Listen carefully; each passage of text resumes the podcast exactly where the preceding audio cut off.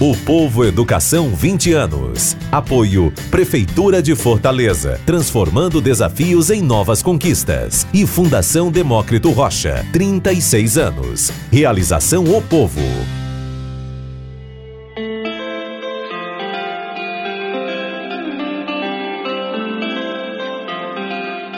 E aí galera, sou Marcos Vinícius Pranzini, membro do Conselho de Jovens Leitores do Povo, e está começando mais um podcast O Povo Educação, uma das mais bem-sucedidas iniciativas do diálogo entre veículos de comunicação e estudantes. O programa possui 140 correspondentes de escolas públicas e privadas que desenvolvem uma técnica jornalística, apuram um senso crítico e, principalmente, têm acesso a profissionais de comunicação, em oficinas e outras atividades do programa. Também conta com os correspondentes mestres, professores de rede pública e privada, é, dedicado a aproximar o ambiente de aprendizado ao centro de debate social de inclusão, através dos meios de comunicação. O programa Povo Educação também recebe repórteres Cuca e os jovens comunicadores, que são iniciativas dos Centros Urbanos de Cultura, Arte, Ciência e Esporte, através destes mesmos. Hoje, o nosso podcast, nós vamos abordar um tema muito importante a ser citado, trabalho digno e desenvolvimento econômico. Um tema que é muito influente e que a falta da sua informação pode decidir o destino de vidas.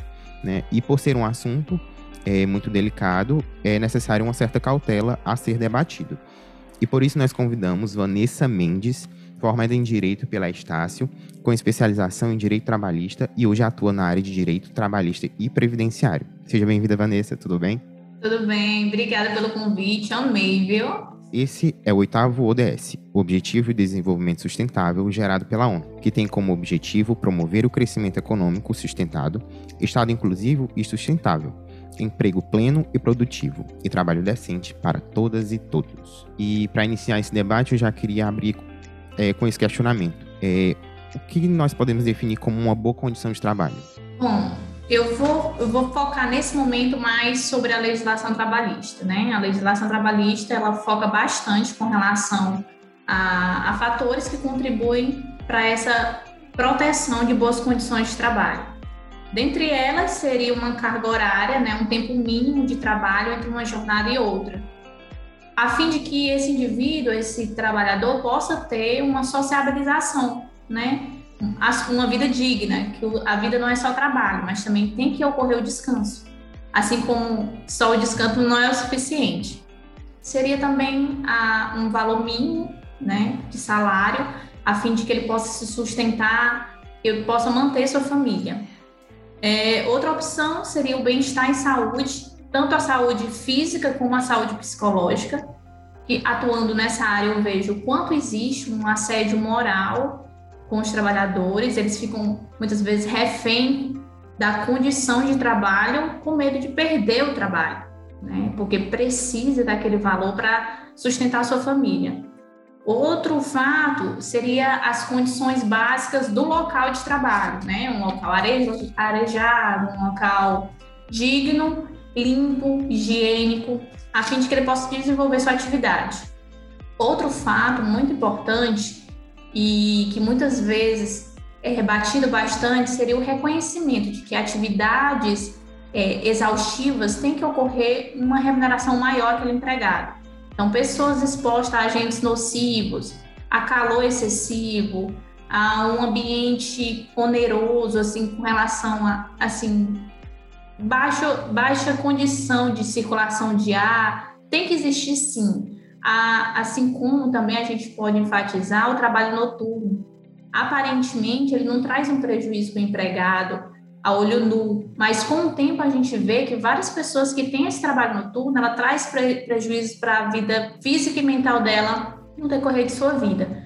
Então, a CLT, que é a Consolidação de Leis Trabalhistas, garante alguns desses requisitos e que todos os trabalhadores registrados ou temporários está é, garantida essa condição para ele, sim. É, quando tu ia falando da questão é, de assédio dentro das empresas, eu percebo muito isso, né? É, de que algumas pessoas elas permanecem no emprego porque elas têm uma família para sustentar, ela tem é, dívidas a, a, pagar, então elas se submetem a muitas coisas e por parte da, das empresas também elas não têm essa noção, né? É, de que as pessoas elas necessitam do mínimo de dignidade então, é, eu acredito que tudo isso que você ia falando realmente é muito sério, né?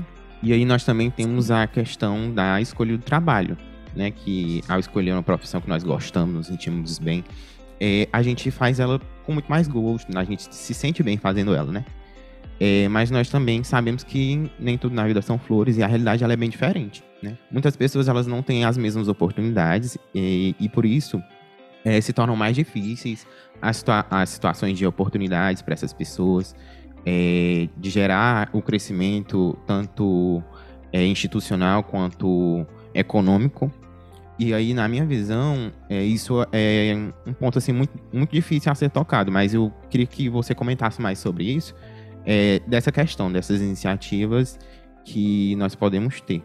Pronto, aí essas iniciativas, né, essas faltas de oportunidades que existem no nosso meio, é bem conhecido como desigualdade social, né? Essa desigualdade de oportunidades, ela é clara, ela é oportuna em falar. Eu sou um, um, um fato de que estudei em escola pública e sei que o padrão de ensino com a escola particular é exorbitantemente diferente, né? O ensino particular ele tem um foco, ele tem uma abrangência maior de, de conteúdos diferente do ensino público. E realmente eu senti na pele a diferença desses dois patamares, porque eu estudei todo o meu ensino é, médio na escola pública e quando eu comecei a atuar é, na, na faculdade particular, porque eu tive que trabalhar para pagar a faculdade particular, eu vi que mesmo na faculdade existia essa cobrança de vários assuntos que foram tratados lá no ensino médio. Ou seja, eu tive que estudar duplicado, re revisar tudo para poder entender o que eu estava estudando agora. E vi que realmente existe essa discrepância. Então, eu acredito muito na meritocracia, mas com relação a estudantes nessas condições diferentes, a meritocracia seria um mito porque não tem como nivelar duas fontes, né, dois ramos diferentes, do, dois, duas visões diferentes num mundo que cobra tanto. Até uma oportunidade de trabalho, quando você vai ver lá a vaga disponível, eles cobram coisas surreais, né? Só quem realmente só estuda e talvez poderia ter isso. Mas tipo eu, na minha condição, que tinha que estudar e trabalhar, como é que eu poderia ter um histórico bom para apresentar para uma empresa? E muitas vezes a, a empresa perde bons trabalhadores é, por conta disso, por, porque trabalhar não seria somente ter o conhecimento. Lógico que o conhecimento é extremamente necessário. Quando a gente sai do, da, da escola ali, da, do ensino, que a gente quer se inserir no mercado de trabalho, a gente, quando a gente entra no mercado, a gente vê o quanto a gente desconhece tanta coisa, quanto a gente não sabe de coisas por falta realmente de conhecimento, que a gente está saindo ali da seara familiar né, da escola para o mundo, né? Porque trabalhar é o mundo e não é fácil. Sim. E outra coisa, é, com relação ao, ao trabalho infantil, quando desfoca né, essa atenção do, do, da criança para seu desenvolvimento, acarreta vários prejuízos para ela na vida adulta. Isso, quando você estuda psicologia, seja em qualquer faculdade, sempre tem uma disciplina de psicologia, a gente vê o prejuízo que isso traz na vida dessa, desses adultos. Ela ter pulado essa fase da infância, porque ela só se preocupa em prover alimento para casa. E é, essa criança acaba ficando exposta a assédios, a violências, e isso, isso ela sem ter a consciência de que aquilo pode ser um assédio ser uma violência para você ver a condição que nós estamos e ainda existe até hoje, né? Só não está aqui tão nítido para a gente, mas existe.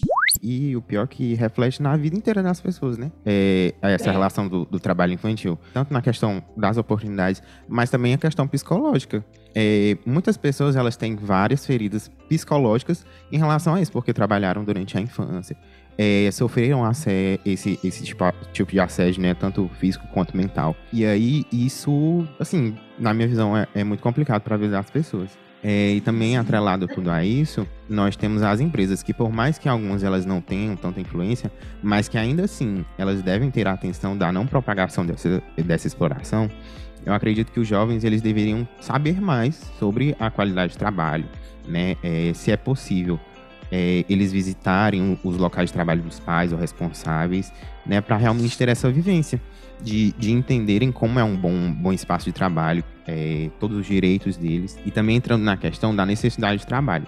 Nós temos as classes dos trabalhadores e trabalhadoras domésticos, né, os, os trabalhadores temporários, por aplicativos. E aí eu queria saber é, como nós podemos melhorar essa profissão é, de forma que essas pessoas elas não tenham que exercer cargas horárias exorbitantes, ou então que elas, é, que elas tenham um mínimo de, de dignidade, né? Como você falou é, a questão do, do trabalho noturno para essas pessoas de, que trabalham com aplicativo, a questão do, do salário decorrente à categoria.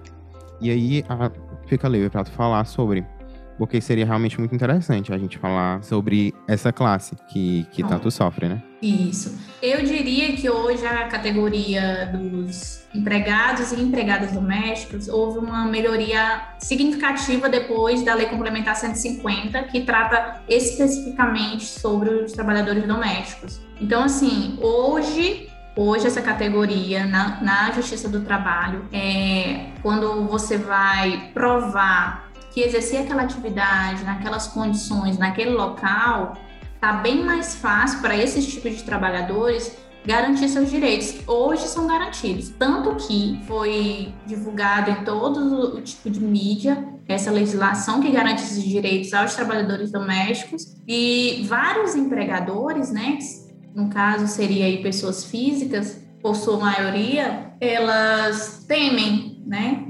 serem é, terem que pagar esses atrasados de, e valores a esses funcionários. E pessoas nessas condições para entrar nessa categoria tem que trabalhar pelo menos três vezes na semana. E já caracteriza o empregado doméstico. E, e aumentou, acabou diminuindo, né, essas funções nessas, nessas casas familiares. E aumentou a diarista. Houve um prejuízo porque muitas perderam o emprego, mas em compensação garante né, o, a dignidade dessa trabalhadora, que não é um trabalho fácil, eu como mulher sei, como mãe, sei que não é fácil a vivência de uma empregada doméstica, né? Ou empregado doméstico, pode ser tanto homem quanto mulher, porque a categoria empregado doméstico não insere só a pessoa que limpa, mas o motorista também pode ser um empregado doméstico, se ele dirigir para uma família. Então, o, dependendo da condição, da função daquela pessoa naquele lar, ela sim é caracterizada é, como empregado doméstico. Então, com relação ao empregado doméstico, eu estou bem segura com relação a eles. Sei que houve uma melhora significativa é, voltada para eles. Quanto ao empregado temporário, né? O temporário também tem suas garantias, que antigamente esse trabalho temporário eram de 90 dias, é, e houve uma, um decreto, o decreto 10.060 de 2019, e que houve um, um, um aumento desses 90 dias para 180. 180 dias. É, pode caracterizar um trabalho temporário. Esse trabalhador temporário também tem suas garantias, direito a todos a, os valores referentes ao empregado realmente contratado de forma determinado ou indeterminada, direito a FGTS, salário, proporcional de férias, todos eles têm. E também foi deixado nesse decreto empresas que queiram caracterizar trabalho temporário e não sendo trabalho temporário. Ela consegue descaracterizar e acaba se tornando um empregado definitivo. Então, com relação a eles, eu também fico mais garantida. Agora, com relação a trabalhadores temporários de aplicativo, realmente, por ser uma condição nova, uma profissão nova, está aí em aberto, né? Carga horária mais de 15 horas, já ouvi falar, e é uma condição bem pesada, porque eles ganham pelo que eles fazem. Então, não é fácil. É, no direito do trabalho, ele consiste em... Ele precisa de quatro requisitos para caracterizar o empregado. Que ele seja subordinado, né? Que ele receba ordens, daquela pessoa que contratou, que não que seja algo que não seja eventual, ou seja, tem que ter uma carga horária, dias certos para trabalhar, pessoalidade, tem que ser uma, sempre a mesma pessoa para exercer aquela função, não pode todo dia ser uma pessoa diferente, e a remuneração, ele trabalha e ele ganha por aquilo. O trabalhador de aplicativo, seja ele motorista, entregador, independente da função, acaba tendo um prejuízo com relação a isso. Por quê? Quando essas pessoas elas se cadastram nesses aplicativos, o aplicativo deixa a carga horária deles livre. Eles trabalham de que quiser, da forma que quiser, nos horários que quiserem. Então, a partir do momento que não houve uma pessoalidade, uma, nem pessoalidade, um cumprimento de carga horária, deixa de caracterizar eles como empregado. Então, já teve alguns tribunais aqui no Brasil que já concedeu o vínculo de trabalho, mas a sua maioria não tem vínculo. Então, eles não têm esses direitos trabalhistas que todas as categorias têm. Eu acredito né, que a legislação por ela tem que ser atualizada todo o tempo e nós precisamos delas para sobreviver em sociedade. A gente precisa que seja colocado, né, publicado uma, uma lei que possa garantir os direitos dessas pessoas, que pelo menos uma carga horária limite, né? Já que não, não existe um vínculo que pelo menos eles possam ter um, um máximo de cumprimento. Eu acredito que isso aí, com certeza, iria diminuir essa carga horária excessiva. Por quê? Porque é um prejuízo. É um prejuízo para a pessoa que está trabalhando, é um prejuízo para o terceiro que está sendo exposto a risco, se ele tiver um carro sendo levado um motorista, por exemplo. Ah, o terceiro que entrou no carro não sabe que ele está trabalhando há 15 horas, né? Então, assim, é uma proteção à coletividade, não só ao trabalhador. E tu ia falando também sobre a questão dos direitos trabalhistas, né? No sentido de é, FGTS, 13 terceiro salário. E aí é, ficou, me, instigou, né, de, de conhecer mais sobre isso. E aí eu queria que tu, tu comentasse é, sobre essa questão dos direitos. Pronto. O trabalhador, ele tem direitos trabalhistas, que seria o FGTS, salário, né, o mínimo, pelo menos no mínimo. E se não for o mínimo, que ele tenha pelo menos é, carga horária reduzida para ele ganhar menos. Então, seja proporcional a carga horária e o que ele ganha. Ele tem direito a férias, 13 terceiro, se caso em demissão, aviso prévio. E além de tudo isso, que um programa que eu sou muito fã e que eu admiro demais essa ideia, que é do seguro-desemprego. Porque muitas pessoas estão ali garantidas no emprego e por, por uma necessidade são demitidas e ficam garantidas com seguro até conseguir um novo emprego. Então, assim, muitas empresas é, garantem esses direitos, mas muitas também elas realizam esses cálculos errados né, para as pessoas e elas acabam tendo grandes prejuízos. Às vezes, coloca até o empregado para assinar rescisão sem ter recebido qualquer valor. Isso é bem comum, principalmente em empresas menores. Empresas grandes que já têm conhecimento de que aquilo pode acarretar uma ação trabalhista, elas evitam fazer isso porque elas sabem que vão ser aplicadas multas, né, por conta dos atrasos desses pagamentos. A pessoa quando sai do trabalho daquela empresa demitida, ela tem até 10 dias para receber sua rescisão. Então, as empresas grandes, como já têm conhecimento desses detalhes, evitam que isso aconteça para não ter mais prejuízo para elas. E as empresas pequenas fazem muito isso, de forma habitual. Mas não em sua, não em sua totalidade, mas na maioria. E também nós temos a questão que, durante essa pandemia, eh, nós tivemos alto desemprego, o, os preços eles continuaram a subir. Nós temos a questão de que todos nós somos afetados direta ou indiretamente. Né? E, por exemplo, eh, muitos aposentados e pensionistas eles viraram os provedores de renda das suas casas. E aí, é, eu queria que nós falássemos sobre isso, né? Os preços que eles continuam a subir, os empregos escassos, e aí que só gera essa falta de renda e realmente só prejudica muitas pessoas, né? E aí eu queria que a gente falasse sobre a, a questão do desemprego e também dessa questão dos aposentados. Assim, com relação a pensionistas e, e, e aposentados, isso é uma pura realidade. Eu atuo na área previdenciarista e sei o quanto segurou, é, foi o único valor de renda entrado em várias casas, né? Várias famílias se, se pegaram esses valores desses beneficiários da Previdência Social. Ocorre que esses valores são para o próprio beneficiário, para sua, para sua manutenção, né? o mínimo existencial.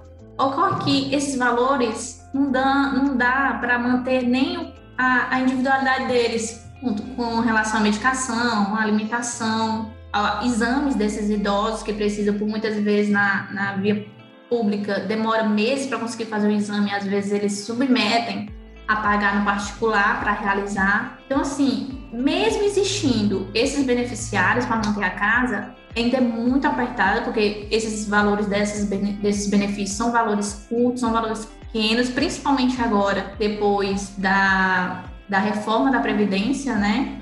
Que houve um prejuízo bastante com relação ao valor do benefício dessas pessoas. É, Antigamente, vários beneficiários recebiam 100% dos seus benefícios, das suas contribuições, hoje não, começa com um valor de 60% da, daquele valor que ele contribuiu durante toda a vida.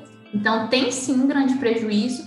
E agora, paremos para pensar com relação às casas durante esse período de pandemia, que não tinha esses beneficiários. Realmente houve grandes lugares, várias casas aí que pessoas realmente perderam emprego, ficaram sem qualquer forma de prover seus alimentos, mesmo para sua família. Eu não quero nem imaginar o que aconteceu, né? Porque é de partir o coração. Só de imaginar. Porque não, não tinha como ter renda. Se as pessoas não poderiam nem sair de casa. Empresas, eu, eu também atuo para empresas e sei que muitas empresas não tinham condições de manter os empregados. Não tinham nem para manter a, as despesas daquele local. Então, realmente houve uma queda absurda para os dois lados aí. Assim, particularmente, eu via muito isso, né? De muitas pessoas perdendo emprego, não tendo, assim, realmente para onde correr. E aí é, tiveram iniciativas de forma individual, né? É, todo mundo se sustenta. E aí eu acredito que foi um, uma necessidade coletiva durante essa pandemia, né? E aí, na minha visão, seria interessante ações com o fim do desenvolvimento econômico, é, realmente por meio do governo do Estado e o governo federal, de forma geral, é, que nós tivéssemos movimentos para o crescimento econômico. Diante da sua visão, eu acredito que também seria interessante. E aí eu queria que nós citássemos formas de gerar esse desenvolvimento econômico, novas ações trabalhistas, é algo que englobe isso, né? Na questão do, do crescimento. É, é, muito bom falar nisso, porque o desenvolvimento, muitas pessoas confundem o desenvolvimento econômico com crescimento econômico, né? Crescimento econômico é mais um setor, né? Se refere a setores da economia, não é como todo. Já o desenvolvimento econômico não, é o todo, é a região, é o padrão de vida das pessoas que melhora daquela região, não só do setor, mas da região, do estado, do município, vai depender de onde ocupa esse desenvolvimento. Então, é, é importante saber que esse trabalho, na minha concepção, lógico, né, aqui eu estou falando de é uma opinião, é que o Estado é total responsável por isso. Por quê? Porque ele representa a sociedade. A pessoa que está ali é, organizando, está à frente daquele Estado, está representando o Estado, ela representa a sociedade, a população. A meu ver, uma ideia bacana seria é, a junção, tanto do setor público como do setor privado, para ocorrer ideias e desenvolvimento para essas pessoas, para essa região. Às vezes, é, é, uma empresa o próprio Estado pode dar algumas garantias fiscais né, com relação àquela empresa para ela, ela ensinar, tipo, alguma profissão para um terceiro que não tem conhecimento? Os próprios jovens que estão entrando no mercado de trabalho, que não tem experiência nenhuma, que não conhece várias funções, às vezes conhece aquela profissão por nome, mas não sabe a realidade que ela faz. Essas empresas abrindo portas para ensinar esses jovens, ou a pessoas mesmo mais velhas, que às vezes não teve oportunidade na juventude de aprender uma nova profissão. Com certeza, essa, esse indivíduo que está ali aprendendo, que está abrindo portas, que está desenvolvendo, porque o conhecimento liberta qualquer pessoa de qualquer prisão, né? Eu digo por mim, quando eu saí, quando eu, eu relembro tudo, quando eu saí, eu vivia numa bolinha. E quando você começa a aprender a ler, a ver outros lugares, a ver outras pessoas, outras funções, você sai daquela sua bolinha e sabe que a vida é além daquilo, né? E, muito, e, e por diversas vezes eu vejo jovens limitados àquela condição de vida do local de onde vive por não ter oportunidade. E isso é muito triste, porque nem todo mundo tem a oportunidade de trabalhar e estudar. Às vezes ela vai ali no mercado de trabalho, bate, bate, bate na porta e ninguém dá oportunidade. Não porque ela não queira trabalhar, é porque ela não é, ela não tem o histórico que a empresa tanto exige. Mas como ela vai ter histórico? Um, uma ideia também seria um programa, né, de primeiro emprego que já existe, mas de uma forma mais ampliada, né? para essas pessoas cursos de aperfeiçoamento, de conhecimento, e muitas, isso mais de forma gratuita, porque muitos jovens saem, da, saem e não tem dinheiro para pagar um curso. Os pais não podem, porque os pais têm que manter a casa. Então, esse trabalho, esse trabalho conjunto dessa, tanto do setor privado como do público, eu acho que seria uma boa ideia para criar né, programas, meios, uma política interna de uma região, porque cada região, para poder desenvolver, eu acredito que de um todo é muito pesado, mas quando a região se junta, cada região fazendo seu papel, um momento toda a sociedade vai estar no padrão melhor, né? Eu acredito assim. E aí, diante de tudo isso, aquilo que a gente foi conversando, é, eu fui percebendo que tudo isso interliga como sociedade, não só brasileira, mas mundial. A gente também tem a questão de, da formação e qualificação desses jovens, né? Que a gente vai falando dessas, dessas iniciativas dos jovens ingressarem no mercado de trabalho. E aí essas qualificações profissionais é, de todas as áreas, seja na área de saúde, comunicação, empresarial, ou então desenvolvimento de programas tecnológicos que está muito em alta, né? É, a gente vê várias plataformas necessitando dessa área. E aí eu queria saber é, como nós podemos melhorar o futuro desses jovens, né, de nós jovens, é, que estão nesse processo de formação, de crescimento, de, de realmente desbravar essa área profissional e econômica, aí realmente como a gente poderia se integrar melhor, ter novas formações e adquirir um novo conhecimento. Na minha opinião, a primeira coisa que o jovem deveria pensar é que ele não pode desistir do primeiro não que ele vai levar, porque ele vai levar vários. É certo. Porque quando você está saindo do ensino do ensino médio, quase ninguém tem confiança em você. Acha que você não sabe de nada, que você tem pouco conhecimento, e não é isso. A gente é inexperiente, mas para ter uma melhor, um melhor desenvolvimento, a gente tem que estudar. E isso dá uma preguiça, uma preguiça grande de estudar. Mas quando a gente entra no mercado de trabalho, se você não estudar, você não fica. Porque você não vai desenvolver, você não vai trazer algo para aquela empresa ou para aquele grupo ou para você mesmo, se você trabalhar individualmente, né? Se você quer ter o seu próprio negócio. Até para você ter o seu próprio negócio, aí que você tem que estudar mesmo, porque você tem que ver várias formas de, de, de ter, sempre trazer o melhor produto para o seu cliente, né?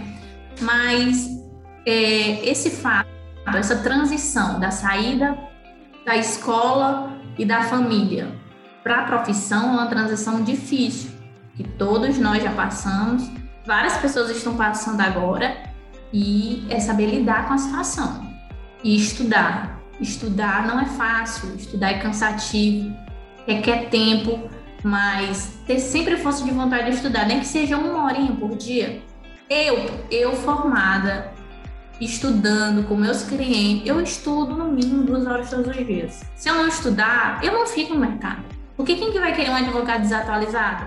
Existe advogado desatualizado no mercado, mas ele sempre traz prejuízo para os seus clientes. E não é isso, eu sempre quero ter mais clientes, porque eu ganho pelo que eu faço. Então, para eu sempre ganhar melhor, eu tenho que estudar todos os dias. E todos os dias as leis mudam. Assim como todos os dias a, alguma atividade da empresa, ou a cada ano, tem um sistema novo. E a gente tem que estar atualizado. E se a gente não tiver, a gente não fica. E a gente não pode deixar a preguiça tomar conta da gente. Porque a gente tem preguiça, mas quando a gente cria o hábito de estudar, quando a gente não estuda, a gente se sente culpado. E a gente e é, uma, é incrivelmente voltando para a parte religiosa, quando a gente estuda, as coisas vão fluindo, que eu acredito que seja Deus, dizendo assim, olha, tá fazendo tua parte, pois eu vou fazer para você também. Porque Deus ele tá aqui pra gente, mas ele não vai te dar de uma beijada, você tem que fazer sua parte também né? E eu digo como jovem, ainda sou jovem, né? como jovem que é necessário esse estudo diário, é, esse ânimo de querer ir atrás. É difícil, é complicado, várias pessoas às vezes não têm para onde ir, mas tem, tem uma, uma biblioteca pública do estado que eu adorava ir para lá, estudar lá. É um local, você pode ir, você pode entrar, não paga nada, você vai lá ler o que você quiser. A internet aí para várias pessoas, a internet, lógico tem várias coisas que não condiz com a realidade, mas tem vários, várias páginas é, oficiais, vários é, vídeos do YouTube de páginas responsáveis que ensinam muito. E na época que eu estudava, eu tinha que ler no livro, não tinha um vídeo fácil para eu ver e facilitar a minha visão. Mas hoje, lógico que não é para todos, tem pessoas que não têm condições, não têm internet, fica mais difícil. Mas essa, essa, essa biblioteca pública seria uma ótima indicação que eu daria para esses jovens, para poder desenvolver. Estudar, sem estudar, não vai para lugar nenhum, realmente. É, realmente. É sempre correr atrás, né? Porque é, tudo está sendo renovado constantemente. Sempre vem coisas novas, informações novas, como tu ia falando na tua área é, de direito. É, e aí, realmente é, é, disso. E também da gente se utilizar dos meios que a gente tem, como tu ia falando na questão da internet. Logicamente, muitas pessoas elas não têm acesso, mas os jovens que têm, é, têm conhecimento na palma da mão. Você, tipo assim, pode ter muito conhecimento na internet, como tu ia falando, com vídeos, matérias, enfim. É realmente você querer como tu ia falando, né? A questão da. que muitas pessoas têm preguiça, fadiga de, de estudarem. Mas que, na hora que elas necessitam, elas sentem essa falta. Então, eu acho que cabe também de cada um esse desejo de ir atrás, né? De, de realmente é, crescer, adquirir novos recursos, enfim. É, e diante de tudo isso que nós fomos vendo durante essa conversa, é, eu queria saber uma forma de sempre manter atualizado de possíveis dicas, livros, ou então ter acesso a mais informação é, dessa questão dos direitos trabalhistas, tanto quanto essa inclusão, é, essas informações mesmo. Eu percebo que as pessoas elas têm pouco conhecimento dos seus direitos trabalhistas e, e acham às vezes abrir mão desse direito e acaba perdendo não só os seus direitos trabalhistas, mas também seu direito previdenciário, que são duas áreas totalmente ligadas, né? É, às vezes um, um, um, cliente ele perde um benefício da previdência porque ele não não foi atrás daquele vínculo de trabalho que ele tinha e achou que não ia dar nada, não ia precisar para nada. E ele precisa, ou, imagina várias pessoas precisando de um auxílio doença, trabalhava de forma é, na, num local informal, sem qualquer vínculo trabalhista e perdeu o benefício porque não tinha. Aí foi lá e prescreveu o direito do trabalho dele. Ele não pode mais ir atrás para pedir aquele vínculo. O vínculo é imprescritível, mas as verbas, as verbas são prescritíveis. Depois que você sai daquele lugar, com dois anos, se você não acionar o Poder Judiciário, você prescreveu o seu direito. Você não tem o que mais pedir. Então, a primeira coisa é quem tem dúvidas com relação aos seus direitos trabalhistas, verbas, é super fácil entrar no site do TRT. Tem lá na palma da mão várias informações, vídeos, tem um TRT no YouTube também, com vários vídeos explicando a importância de saber os seus direitos. Várias pessoas abrem mão, Ai, deixa, eu não vou colocar, mas é um prejuízo a longo prazo, porque é, todo mundo, né, vários trabalhadores atuam ali no seu dia a dia para um dia se aposentar. Aí às vezes trabalha 20 anos no lugar e não tem nenhum vínculo. Ela perdeu aquela oportunidade de ter 20 anos de contribuição e se aposentar com seu, seu benefício todo mês ali.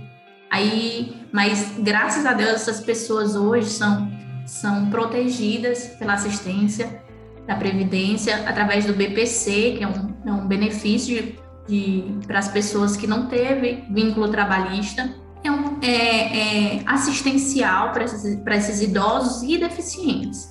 Então, o BPC tanto serve para idoso como serve para deficiente.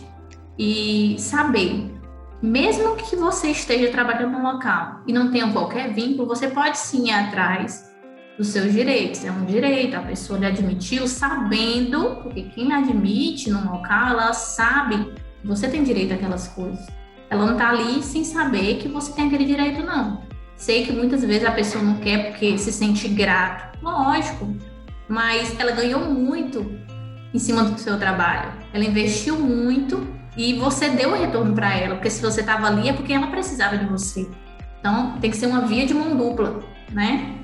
Então, quem tiver dúvidas, realmente entre no site do TRT para saber mais detalhes sobre os direitos trabalhistas. Com relação à Previdência, o site do INSS também tem várias informações explicando cada coisinha dos benefícios. E com relação a estudo de gratuito, né? Que eu sou fã da biblioteca pública, seria a biblioteca pública lá, tem opções de livros, você tem, tem como ler, tem como ouvir música, tem como ouvir é, leitura áudio, tá lá disponível para todo mundo, né? Seria uma boa e eu queria que muito alguém tivesse me dito isso lá atrás. Por isso que eu digo isso hoje para alguém, tá ali disponível para todo mundo. E várias vezes lá tá vazio, hein?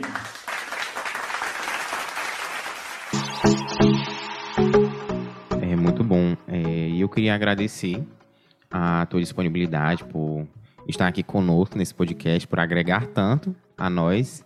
É, eu também gostaria de agradecer a todos que no, nos ouvem até aqui. É, mais uma vez, Vanessa, muito obrigado pela sua presença. É, esse debate foi muito bom. O Povo Educação está chegando ao fim, mas conteúdos serão disponíveis pelo site opovoeducação.fdr.org.br. Um forte abraço e até o próximo. Tchau, tchau. Obrigada.